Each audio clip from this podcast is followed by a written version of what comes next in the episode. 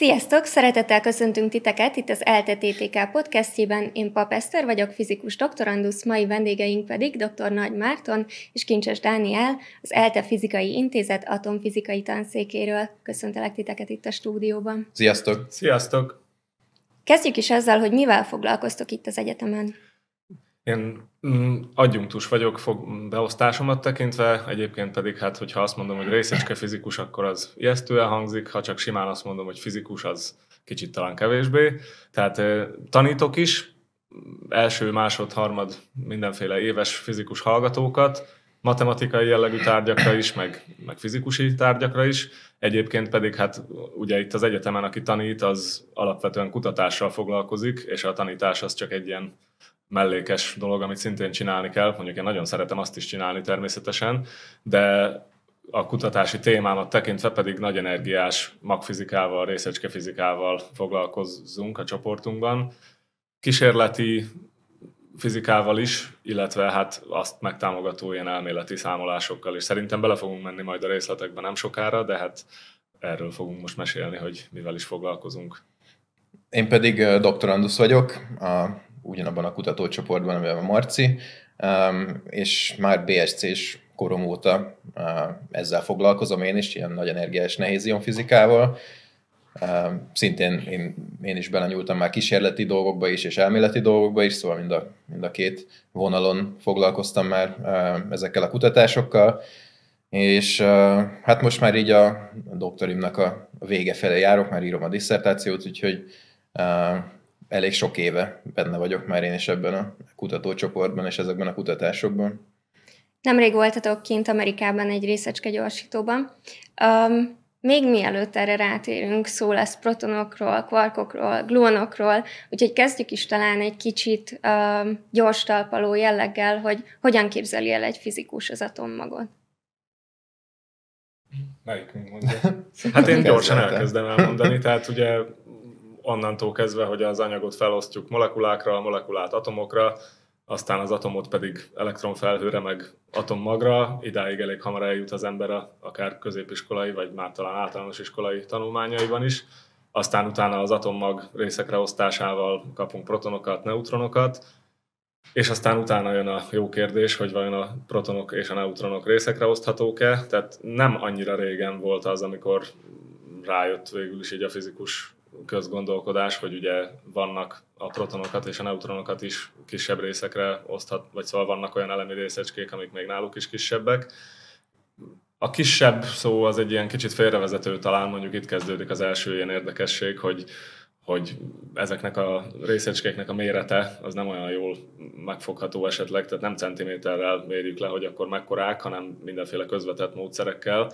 Azt, hogy a proton meg a neutron az kisebb részecskékből áll, ezt végső soron csak úgy értjük, hogy vannak olyan reakciók, olyan részecske ütközések, amiket a legegyszerűbb úgy megmagyarázni, vagy úgy szisztematizálni, tehát úgy rendszerbe foglalni, hogy alkotó részeket teszünk fel a protonoknak, meg a neutronoknak is.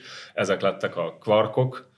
A kvark elnevezésre vannak különböző legendák. Én nem tudom pontosan, hogy melyik az igaz, és nem tudom, hogy valaki tudja tehát valamilyen erjedt túrófélét jelent ez a szó, valamilyen németes nyelven, és hogy hogy ragadt rá ez a név a, a, ezekre a fajta elemi részecskékre, amik a protonok meg a neutronok alkotói, azt én nem tudom igaziból, de mm, hallottam róluk mindenféle ilyen történeteket, és vannak azok a részecskék, amiket meg úgy lehet képzelni, hogy a kvarkokat a protonon, illetve a neutronon belül összetartják, ezeket a glue, mint ragasztó angol szóból elnevezték gluonoknak, azok ahhoz hasonlóak kicsit, mint ahogy a fotonok, amik fényrészecskék, azok a elektromágneses, tehát elektromos meg mágneses vonzásért, meg taszításért felelősek, hogyha egy ilyen részecske fizikai oldalról nézi az ember. És hát akkor, hogy a, konkrétan hogyan lehet, tehát az a nagy érdekesség, ugye, hogy a elég nagy energián, vagy hát nem is olyan túl nagy energián, tehát a kémiai reakciók energiáján a molekulák részekre bomlanak, atomokra, aztán egy kicsit magasabb energián az atomok le tudják adni az összes elektronjukat, és akkor felbontjuk őket tényleg atommagra, meg elektronokra. Az atommagot már viszonylag nagyobb energián lehet felosztani protonokra, meg neutronokra, de mondjuk a magreakciók tipikus energiája azok ilyenek, meg az atommag átalakulások energiái. Tehát, hogy, hogy mennyivel nagyságrendileg egyre nagyobb energiáról van szó, az mutatja azt, hogy egy nukleáris energiaforrás az mennyire erőteljesebb, mint egy kémiai energiaforrás akármilyen szempontból nézve.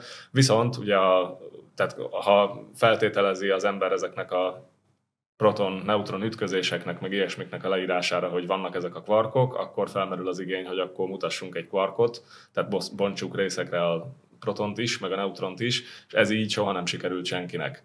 Tehát nem, nem sikerült szabad kvarkot létrehozni, ezt, ha egyszer nem érti senki, akkor elnevezték, elnevezték kvarkbezárásnak ezt a jelenséget, és hát a egyik mai kutatási irány, aminek végül is mi is a szóval amivel mi is foglalkozunk, egy részterület részterületével természetesen, de hogy amivel mi is foglalkozunk, az azt kutatja, hogy a nagy energián, nagy hőmérsékleten mégiscsak esetleg létre lehet hozni egy olyan közeget, ahol a protonokból meg a neutronokból kiszabadulnak végül is a kvarkok meg a gluonok, és ezt az halmazállapotot hívják úgy, hogy quark, gluon, plazma. Most a quark meg a gluon az akkor ez a kétfajta részecske, hát a plazma az meg minden dolgot plazmának hívunk, ami elég meleg, meg eléggé kiszabadult részecskékből áll, és akkor ennek a anyagnak a kutatásával foglalkoznak ezek a fajta részecskegyorsítók, ahol mi is voltunk. Na, röviden ennyi. Még azt érdemes itt szerintem megemlíteni, hogy uh, hogy ez az egész azért is fontos, mert az a mostani uh, leg, nem tudom, elfogadottabb feltételezés, hogy az ősrobbanás utáni első pillanatokban így uh, nézett ki az univerzum, vagyis hát egy ilyen fajta anyag volt jelen az univerzumban, ez a quark plazma, és uh, ahogy az univerzum az első mikromásodpercekben elkezdett átalakulni, és kitágulni, és lehűlni, akkor ebből az anyagból uh, alakult át a ma ismert anyaggá, tehát ennek a tágulás és hűlésnek a folyamata során ezek a kvarkok és gluonok összeálltak újra összetett részecskékké, tehát protonokká és neutronokká például.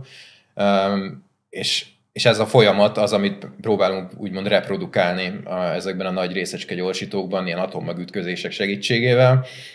Olyan atommagokat használunk, amiben jó sok proton és neutron van, például aranyatommagokat, és hogyha ezeket kellően nagy energiával összeütköztetjük, akkor olyan nagy hőmérséklet jön létre, meg olyan extrém körülmények, ami nagyon hasonló ahhoz feltételezhetően, ami az ősrobbanás utáni pillanatokban volt jelen az univerzumban, és így úgymond ilyen kis bummokat tudunk generálni ezekben az ütközésekben, ahol létrejön ez a különleges parkanyag, és ebből utána újra egy olyan folyamat zajlik le, ami az univerzum kezdetekor is lezajlott, tehát ez kitágul, átalakul, és keletkezik rengetegféle összetett részecske, még szétrepülnek mindenféle, és ezeket próbáljuk elkapni a detektorainkkal, hogy aztán megtudjunk valamit arról, hogy mi is történt így az ütközésben. Hogy ezt közvetlenül nem lehet látni, megnézni, hogy tényleg egy ilyen ütközésben mi történik, hanem a, ennek úgymond a végtermékeit tudjuk megfigyelni ennek az ütközésnek, amik ebből keletkeznek, és aztán azokból azokat megmérve visszakövetkeztetni arra, hogy mi történhetett az ütközésben.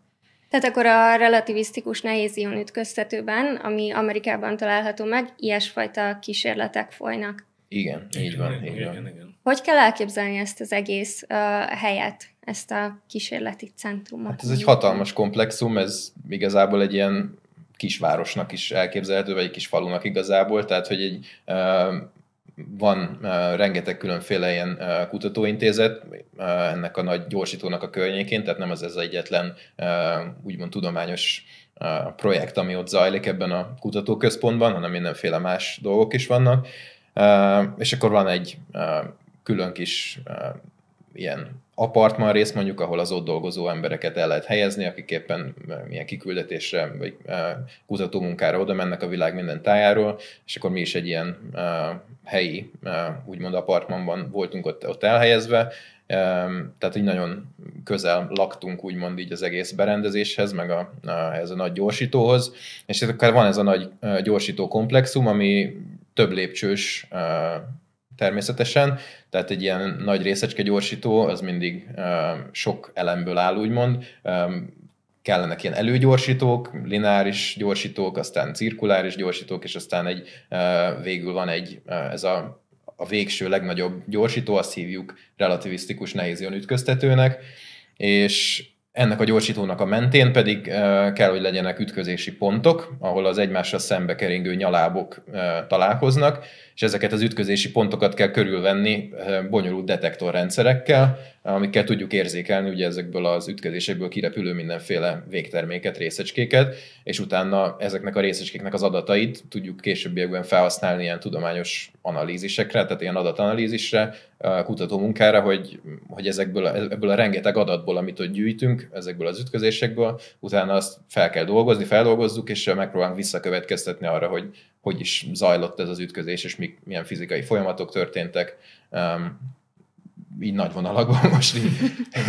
Hát hosszú az út a pohártól az ajkadig tartja a mondás, tehát hogy ha felteszünk egy darab kérdést, amire mondjuk egy darab szám lenne a válasz, például az, hogy ennek a kvargulon plazmának, ami itt létrejön egy ilyen ütközésben, akkor még egyszer, tehát, hogy aranyatommagokról beszélünk mondjuk, éppenséggel az nem azért arany, mert az drága, hanem azért, mert az aranyatommag az majdnem teljesen gömb alakú, és az nagyon leegyszerűsíti a helyzetet meg ilyesmi, tehát mindenféle más dolgok miatt is érdemes az aranyatomagokkal foglalkozni. Tehát, hogy aranyatommagok keringenek körbe-körbe ebben a nagy relativisztikus nehézion ütköztető nevű gyorsítóban. Az, hogy relativisztikus, az azt jelenti, hogy a fénysebességet nagyon-nagyon megközelítő sebességgel mennek benne az atommagok. Tehát ha például azt a kérdést tesszük fel, hogy amikor ezek összeütköznek ezek az atommagok, és létrejön ez az anyag, amit kvargulon plazmának hívtunk, mennyi annak mondjuk a hőmérséklete, vagy nem is tudom, mekkora nyomása van neki, vagy milyen alakú. Tehát ezek olyasmi kérdések, amikre olyan választ vár az ember, hogy ennyi, vagy annyi, vagy ekkora, vagy ilyesmi alakú. Ahhoz, hogy egy ilyen kérdésre választ adjon az ember, terabájtnyi, meg petabájtnyi adatot kell analizálni. Tehát nem úgy történik az, hogy megnézzük a mikroszkóppal, és akkor látjuk, hogy ilyen alakú, és akkor mondjuk, hogy ilyen alakú, hanem hanem ezek... Három műszak váltja egymást, 0-24 zajlik az adatfelvétel, három műszak váltja egymást, 0-24 zajlik az adatfelvétel. Elektronikai jelet kibocsátó csatornái vannak, meg mindenféle részrendszerek, amik arra szolgálnak, hogy az ütközésben nagyon-nagyon rövid idő alatt lezajlik ugye ez a folyamat, amit a Dani az előbb említett, tehát ez a kis tágulás és hűlés. Nagyjából olyan rövid idő alatt, amennyi ideig a fény átmegy egy ilyen atommagnyi méreten. Tehát ha most azt oszt és szoroz az ember, akkor el lehet képzelni, hogy ez milyen rövid idő. és utána még mindig úgy a fénysebességet megközelítő sebességgel, de sokkal-sokkal hosszabb idő alatt azért azok a részecskék elérik ezeket a detektorokat, amik ilyen néhány méterre vannak az ütközési ponttól, és az ütköztetés az úgy történik, hogy másodpercenként mondjuk tipikusan, mit tudom én, néhány ezer atommag-atommag ütközés történik, minden egyes ütközésből keletkezik 500 darab részecske, most olyan hozzávetőleges számokat mondok, de nagyjából ilyeneket kell elképzelni, és akkor ez megy, ez az ütköztetési folyamat megy januártól júniusig minden évben, tehát folyamatosan lényegében, és akkor keletkezik rettenetesen sok adat, ami, amik erre vonatkoznak, hogy és akkor ami utána a analízis, tehát az adatanalízis nevű munkarész, az az, hogy akkor ténylegesen fogni a rettenetesen sok keletkezett részecske adatot, és mindenféle módon az eloszlásaikat megmérni, és abból ilyen közvetett módszerekkel kikövetkeztetni, hogy arra az egy kérdésre, amire kíváncsiak voltunk, hogy mennyi a hőmérséklete, milyen az alakja, erre valami fajta választ próbálni adni. És hát a, a tehát ez a mondjuk az adatfelvételtől a végső eredményig való lépcső. Dani, amit az előbb említettél, az pedig az, hogy a, tehát a, egy aranygyűrűből, amiben aranyatommagok vannak, abból hogyan lesznek részecske ütközések, az sem egyszerű. Tehát ott meg akkor nagyon több, tehát kicsit ahhoz hasonló, mint ahogyan nem tudom, a tanknak a motorját azt nem úgy indítják be, hogy így benyomom a gombot, hanem benyomom a gombot, akkor van egy indítómotor, az beindít egy kisebb benzinmotort, és akkor végül a, jó, akkor ne tankot mondjak, hanem mondjuk hajómotort, mert az békésebb. Szóval van több indító motor, ami beindítja a következő fokozatot, és végül aztán az egész nagy masina beindul. Ez kicsit hasonló van, tehát van egy kis gyorsító, lineáris gyorsító, ami így egyenes mentén gyorsít, aztán egy kisebb karika, ami körbe-körbe gyorsít, aztán az bemegy egy nagyobb karikába, ami megint körbe-körbe gyorsít, a következő fokozat következő, a utolsó előtti fokozat az, az már ilyen mit 100 méter átmérő gyűrű körülbelül beásva a föld alá, és a legutolsó fokozat, ez a RIC-nek rövidítik az angol nevét, mint Relativistic Heavy Ion Collider, relativisztikus nehéz ütköztető. Ez az, ami a legnagyobb, ez egy kilométer átmérőjű körülbelül, és, és akkor ebben történnek végül az ütközések. Tehát aranygyűrűből sok-sok technikai lépésen keresztül lesznek ütközések, és az ütközésekből sok-sok adatanalízisbeli lépés után lesznek eredmények, olyan eredmények, amikre igaziból az elejétől kezdve kíváncsiak voltunk. Egyébként még annyit hozzáteszek, hogyha már itt az apartmanokat mondtad, hogy nagyon, én nagyon szeretek ott lenni ezen a helyen, így a talán már, már szürreálisan így a természet közelség, meg a high-tech világ az így ilyen összeillik ott, vagy hogy is mondjam csak. Tehát a Long Island részén van ez Amerikának, tehát a keleti parton, New Yorktól nem messze, hát nem messze, 100 kilométerre mondjuk. Tehát, mint mondjuk ide Balaton. Vagy mondjuk ide a Balaton, igen, tehát valahogy így. De hát az abszolút New Yorknak a vonzás körzete így ilyen, hogy mondjam, társadalmilag, vagy tehát, hogy úgy, úgy a New York közelsége azért meghatározza az egészet. De ott ilyen szabadon érdekelnek az állatok.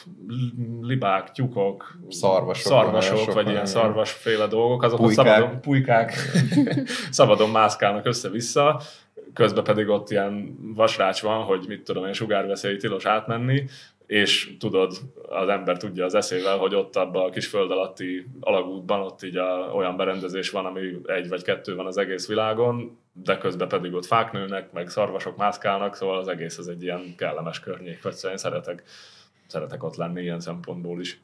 Kicsit evezzünk vissza az atomfizikához, így a pulykák és szarvasok után. Ti most adatot gyűjtöttetek, Igen. méghozzá proton-proton ütközésekből. Uh-huh. Ezek miben különböznek a nehéz ion ütközésektől?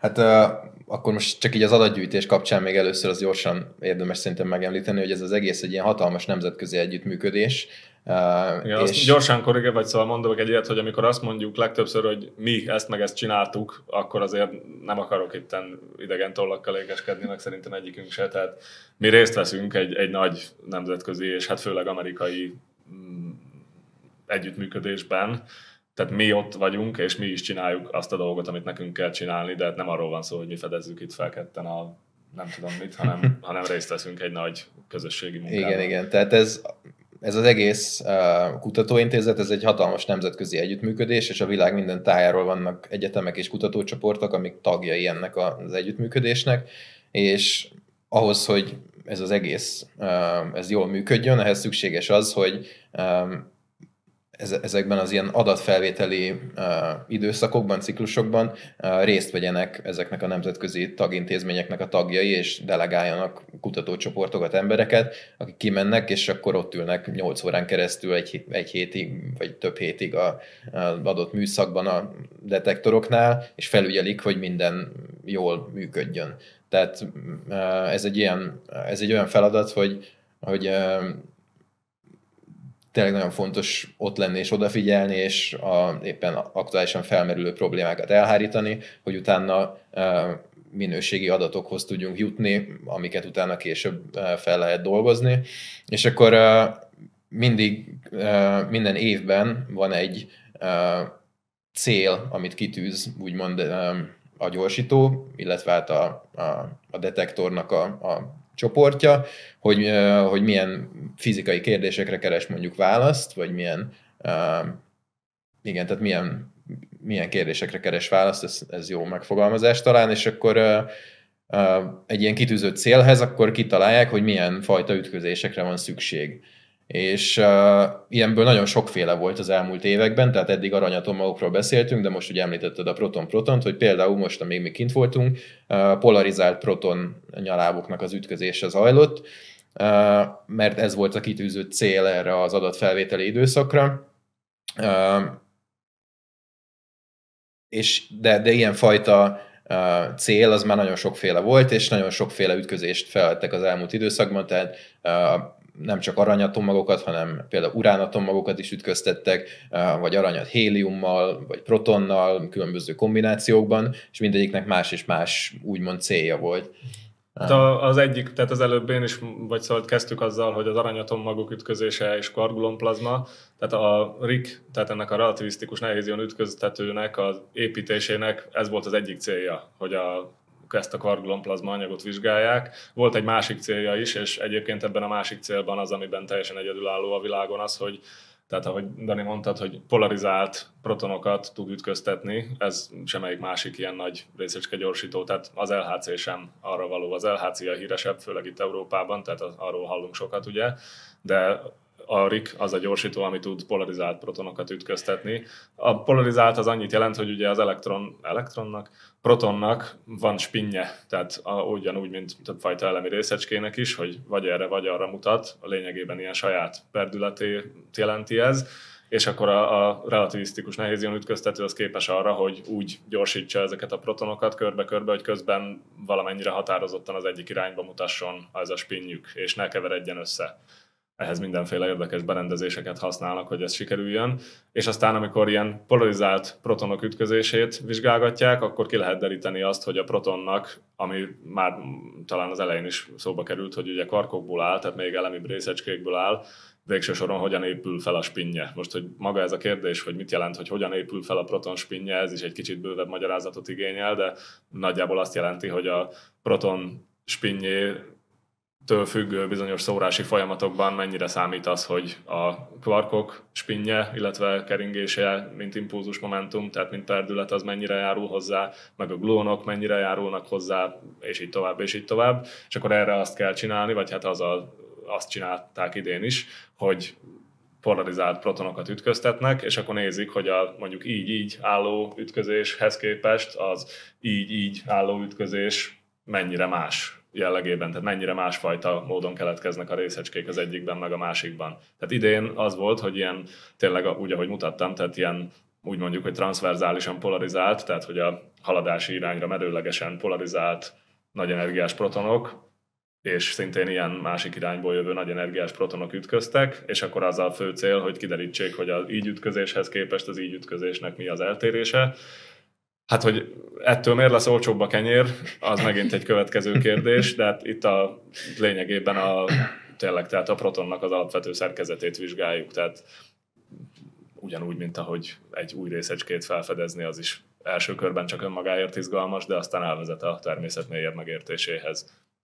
Ha esetleg valaki csak hallgatott volna minket, mert előfordulhat az is, akkor csak mondom, hogy Marci közben az ujjait vagy mindkettőt fölfelé mutatta, vagy az egyiket fölfelé, a másikat pedig lefelé, csak egy ilyen kiegészítést szerettem volna. És ti egyébként pontosan mit csináltatok ebben a Star projektben, amikor adatot gyűjtöttetek?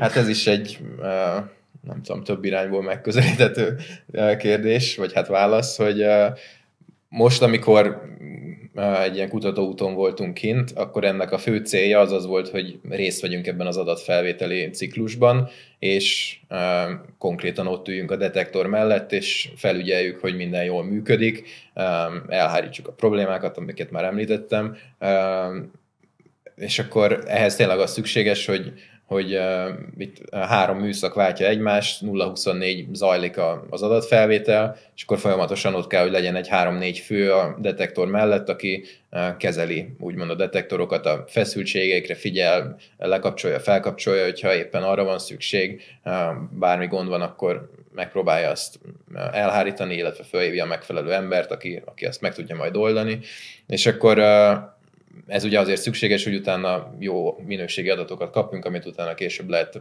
tanulmányozni, és mi most ebben a folyamatban vettünk részt, de emellett részt veszünk adatanalízisben is, a már korábban felvett adatoknak a feldolgozásában, ami során pedig általában mi nehéz ion ütközésekkel foglalkozunk, tehát aranyatommag ütközéseket vizsgálunk, amit az elmúlt években vett fel a kísérlet a korábbi ilyen ütköztetési ciklusoknak a során.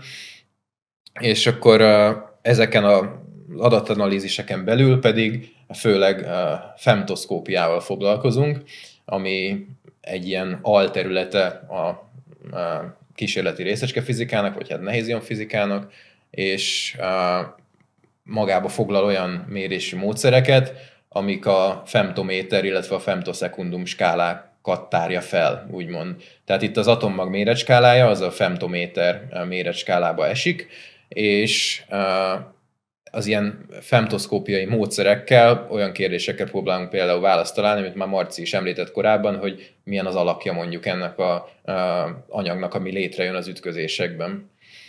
Még annyit akkor hozzáteszek, tehát, hogy az adatfelvétel, amit a Dani említett, hogy ott kell ülni tényleg és nézni, hogy minden rendben működik-e, tehát elméletileg minden rendben megy, de gyakorlatilag nem megy minden rendben folyamatosan, tehát tényleg mit tudom én, percről percre, ha rosszabbul megy a dolog, vagy pedig óráról órára adódik valami csinálni való ott. Tehát, hogy tényleg ott kell lennie egy-két embernek, aki észre átlátja, hogy miről van szó. Tehát nem lehet rábízni az egészet a gépekre, hogy egyszer benyomják a nagy gombot a januárba, és akkor egyszer meg benyomják a kikapcsoló gombot júniusban, hogy is közben gyűjtsed az adatokat, tehát sajnos nem így működik. Tehát ahhoz túl bonyolultak ezek a berendezések, hogy ennyire, automat, ennyire automatizálni lehessen őket. Úgyhogy tényleg ott kell ülni, nézni a detektorokat, hogy jól működnek-e, és az, hogy mi ott ültünk, és, és a detektoroknak úgymond a lelki világával, hogyha szabad így mondani, megismerkedtünk, tehát hogy, hogy melyik hogyan gyűjti az adatokat, az nagyon segít abba is, hogy később, amikor ezeket az adatokat analizáljuk, vagy akár mondjuk most analizálunk korábban felvett adatokat, akkor úgy lássuk az adatok mögött, hogy igaziból mi volt az a berendezés, ami felvette. Tehát, hogyha ha csak annyit csinálnánk, hogy itt van 100 terabájtnyi adat, és izé, rajzolgassál belőle görbéket, meg eloszlásokat, akkor valamit tudnánk úgy is csinálni, de sokkal kevésbé állna biztos lábakon, mint hogyha belelátunk abba, hogy igaziból az a 100 terabájtnyi adat az hogyan keletkezett, tehát mik voltak akkor a problémák. Milyen az a detektor, ami azt a 100 terabájtnyi adatnak egy részét produkálta, az hogyan szokott rosszul működni, hogyan szokott jól működni, milyen problémákra lehet számítani, mert mi magunk is ott voltunk, és láttuk esetleg azokat a problémákat. Tehát, hogy így úgy is tűnhetne, mint hogy ez, hogy részt venni az adatfelvételben, és ott adott esetben éjféltől reggel nyolcig ott ülni, és nézni, hogy van-e probléma, ez nem tűnik olyan vonzónak, de azért jó dolog ott ülni, és így megismerkedni a detektorral, mert akkor az segíti azt a munkát is, hogy aztán valami értelmes kérdésre értelmes választ tudjunk adni az adatok analíziséből. A detektorokon kívül azért gondolom emberekkel is ismerkedtek és kapcsolatba léptek. Milyen az ottani emberekkel együtt dolgozni? Uh, nagyon jó egyrésztről, másrésztről pedig mindig más emberekkel tudunk ott együttműködni, hiszen ahogy mondtam, ez egy nemzetközi együttműködés, és uh, ugye van rengeteg nemzetközi kutatócsoport mindenféle egyetemekről a világ minden tájáról, akik ugyanúgy mennek oda, mint ahogy mi is mentünk oda, és az, hogy most éppen uh, velünk egy időben kimegy oda, az, azt ugye mi nem tudhatjuk, és ezért mindig más emberekkel találkozunk, úgymond, amikor kimegyünk egy ilyen hosszú uh, kutatóútra. És igazából ez az egész uh, egy ilyen nagy közösség, amiben van, van mondjuk nem tudom két-háromszáz ember, vagy akár 500 ember, uh, és akkor ezeknek egy jelentős részét azt már személyesen is ismerjük így konferenciákról, vagy akár csak ilyen online meetingekről, de sokszor sok emberrel ugye személyesen is találkoztunk ezeknek az ilyen kutatóutaknak a során és ez, ez nagyon jó ilyen kapcsolatépítésre is mindig ez a, ezek az ilyen kutatóutak, vagy ilyen kiküldetések. Tényleg épp ezért, mert mindig újabb és újabb kutatókkal találkozhatunk a világ minden tájáról. Te most először voltál a RIG? Nem, én már többször voltam ott korábban. Először 2015-ben voltam, akkor még egy másik kísérletben, szintén Marcival együtt akkor, akkor még a BSC-mnek a vége felé jártam, és azóta is uh, szinte minden évben adódott lehetőség, hogy, hogy kimenjek, és ilyen adott felvételben részt vegyek. Tehát akkor a diákoknak is elég magas a lehet, a, az esélyük arra, hogy kimenjenek veletek. Igen. Abszolút. Abszolút. Igen. Tehát Dani ő már tehát harmadéves korában volt először, tehát a BSC utolsó évében. Én a magam részéről, amikor én először voltam, az nem ez a sztár kísérlet volt, hanem egy másik, ami ugyanott működött, a Phoenix nevű. Én akkor, amikor először voltam, akkor negyedéves voltam egyetemi hallgató. Tehát, hogy most ez már jó régen volt, de, de attól még én is abszolút a hallgatókoromban kapcsolódtam be ezekbe a dolgokba. Tehát igen. Hogyha valaki mondjuk ide jön hallgatónak, akkor uh, hogyan tud csatlakozni hozzátok? Hát meg lehet minket keresni személyesen, na, most már a harmadik emeletre költöztünk nem olyan régen, a 3.137-es a szobánk a Marcival, illetve a 3.138, ahol Csanád Máté a kutatócsoport vezetője, ő neki az irodája van, illetve hát e-mailben is lehet minket keresni, kincses kukasz ttk.hu az én címem, marton.nagy kukacttk.elte.hu hivatalosan az az enyém. De hát annyit mondok még, hogy tehát sokan vannak, akik idejönnek fizikus hallgatónak, vagy fizika BSC-s hallgatónak lényegében mondjuk egy adott ősszel, első évesek lesznek, és igaziból amellett, hogy az ember csinálja, amit a hallgatók csinálják a reguláris, rendes, elvárt tantárgyakat, ami az egyetemi képzésnek a része, elég hamar be lehet kapcsolódni különféle kutatócsoportok kutatási munkáiba. Hozzánk szerintem így lényegében már az első évben is adott esetben, vagy másodév során, tehát amikor még csak egy éve, vagy mondjuk az első teljes évét fejezte be valaki az egyetemen, már akkor is abszolút lehet csatlakozni. Most itt nem elég bonyolult dolgokról is beszélünk, meg részecskék, meg kvantumok, meg fotonok, meg gluonok, meg minden, de azért is tetszik nekem nagyon ez a téma, mert viszonylag egy, tehát vannak olyan konkrét, újszerű kutatási témák, amiket amikhez nem kell először az egész fizikát megtanulni, és csak aztán szagolhat hozzá az ember, hanem, hanem tényleg abszolút bele lehet kapcsolódni viszonylag hamar. És akkor, hogyha jönnek diákok, akik nagyon érdeklődőek, és hát kevés érdekesebb dolog van szerintem ennél, na mindegy, most kicsit hazabeszélek, tehát lényegében már másodéves korban abszolút konstruktív együttműködő partneré lehet válni a kutatócsoportban, és akkor van lehetőség arra, hogy így személyesen is tényleg részt vegyen utána az ember az ilyesmiben. Marci már gyönyörűen felvezette az utolsó kérdésemet, mégpedig azt, hogy miért és hogyan szerettetek bele ebbe a területbe, és mit tartotok a legizgalmasabbnak benne? A legizgalmasabbnak, hűha. Akkor ezt most elkezdem én. hát én, én már eleve úgy jöttem ide az egyetemre, hogy hogy ilyen kísérleti részecske fizikával akartam foglalkozni, és szerencsémre Csanád Mátéhoz kerültem, tehát őt kerestem meg, mert neki meg voltak hirdetve ilyen kutató munkái, ilyen TDK-s lehetőségek, és akkor megkerestem, és, és nagyon hamar megtetszett ez az egész téma igazából, mert tényleg ebben így minden összekapcsolódik, és így uh, tényleg a legnagyobb méreskálától a legkisebbig, tehát a univerzum keletkezését vizsgáljuk, miközben kvarkokat, meg gluonokat vizsgálunk, tehát ez tényleg így a legnagyobb méreskálától a legkisebbig minden uh, benne van ebbe, a kozmológiától a részecske fizikáig, és uh, Uh, és rengeteg izgalmas, nyitott kérdés is van, amiket persze még az elején nem annyira láttam át, hogy, hogy, hogy mi is a így a nagyobb célja, vagy ilyesmi ennek az egésznek, de, de ahogy egyre jobban elmélyedtem benne, úgy egyre inkább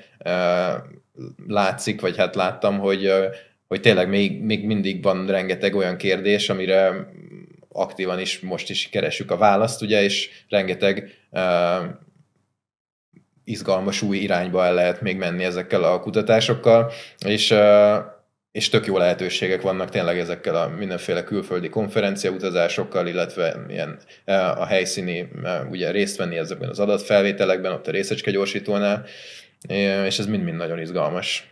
A legelső mondatodat hadd ragadjam még meg, és hadd kérdezek vele kapcsolatban. Hogyan dönti el egy középiskolás azt, hogy én kísérleti részecske fizikával szeretnék foglalkozni? Volt, volt annak idején egy, egy poszter a, a standard modellről a fizikateremnek a falán hátul, ahol így ugye voltak ilyen kvarkok meg gluonok feltüntetve, amik így abszolút nem tananyag így a középiskolás szinten, vagy hát nagyon kevés szó esik róluk, és, és akkor ennek kapcsán fizikatanáromat elkezdtem kérdezgetni, hogy hogy is vannak ezek a dolgok, meg akkor mi, mi van ezzel a kvarkkal, meg a gluonnal, mert gimis koromban azt hittem, hogy a fizika az annyi, amennyit ott elmondanak a gimnáziumban a fizikáról, és akkor úgy mindent megtanultunk, és aztán amikor ezekbe így elkezdtem így belekérdezgetni, akkor így rájöttem, hogy ez egyáltalán nem így van, és rengeteg dolog van, amit, amit nem mondanak el nyilván még középiskolás szinten, és, és egyszerűen a kíváncsiság az így megra, megragadott, hogy ezekre a kérdésekre választ kapjak, ezért eljöttem az ELTE fizika szakra, hogy, hogy itt majd jó választ kapok ezekre a kérdésekre. Kinyitottál egy ajtót a kérdéseddel, és kiderült, hogy egy folyosó, másik száz ajtó Így van, van. így van. Marc, hát, neked mi a sztorid? Fűha, hát nem tudom. Megszülettem. József, József Attila az írt valamiért, hogy mikor megszülettem, a kezemben kés volt. Na most én, amikor megszülettem, nekem a kezemben számológép volt szerintem.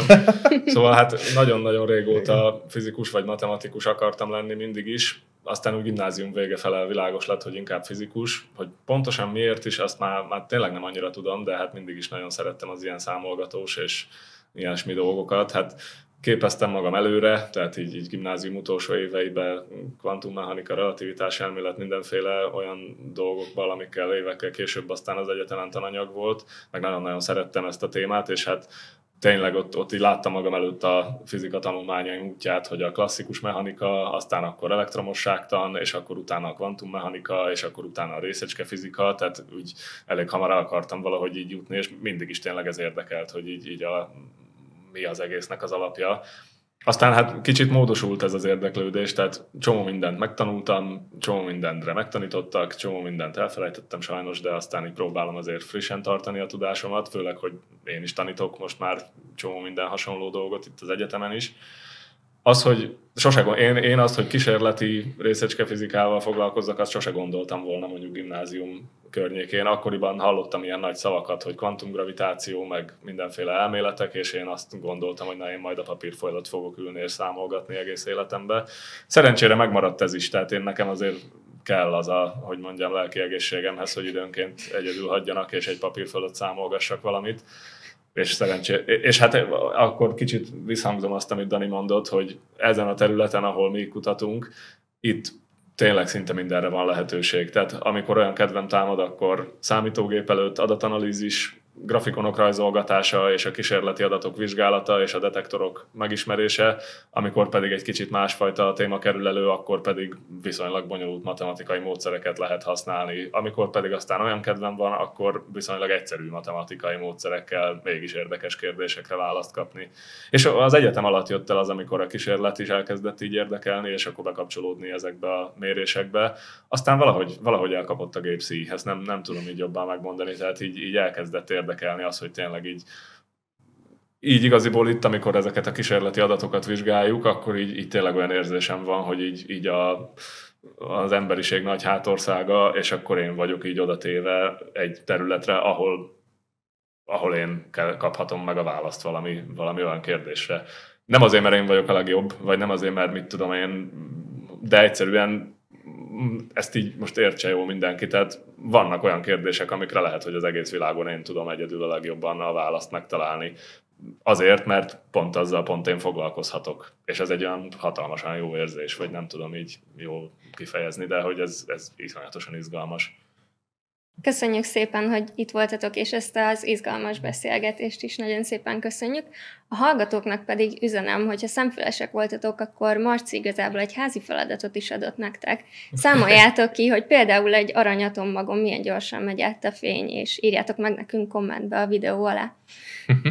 Szóval még egyszer köszönjük, hogy itt voltatok. A hallgatóinknak pedig uh, még akkor üzenem, hogy ez, a, ez az adás visszahallgató lesz uh, Apple Podcaston, Google Podcaston és Spotify-on, illetve a YouTube-on is, és nézzetek minket a Twitch-en is, és gyertek hozzánk, mert az atomfizika egy csomó izgalmas kérdéssel és válaszsal vár titeket. Sziasztok! Sziasztok! Sziasztok!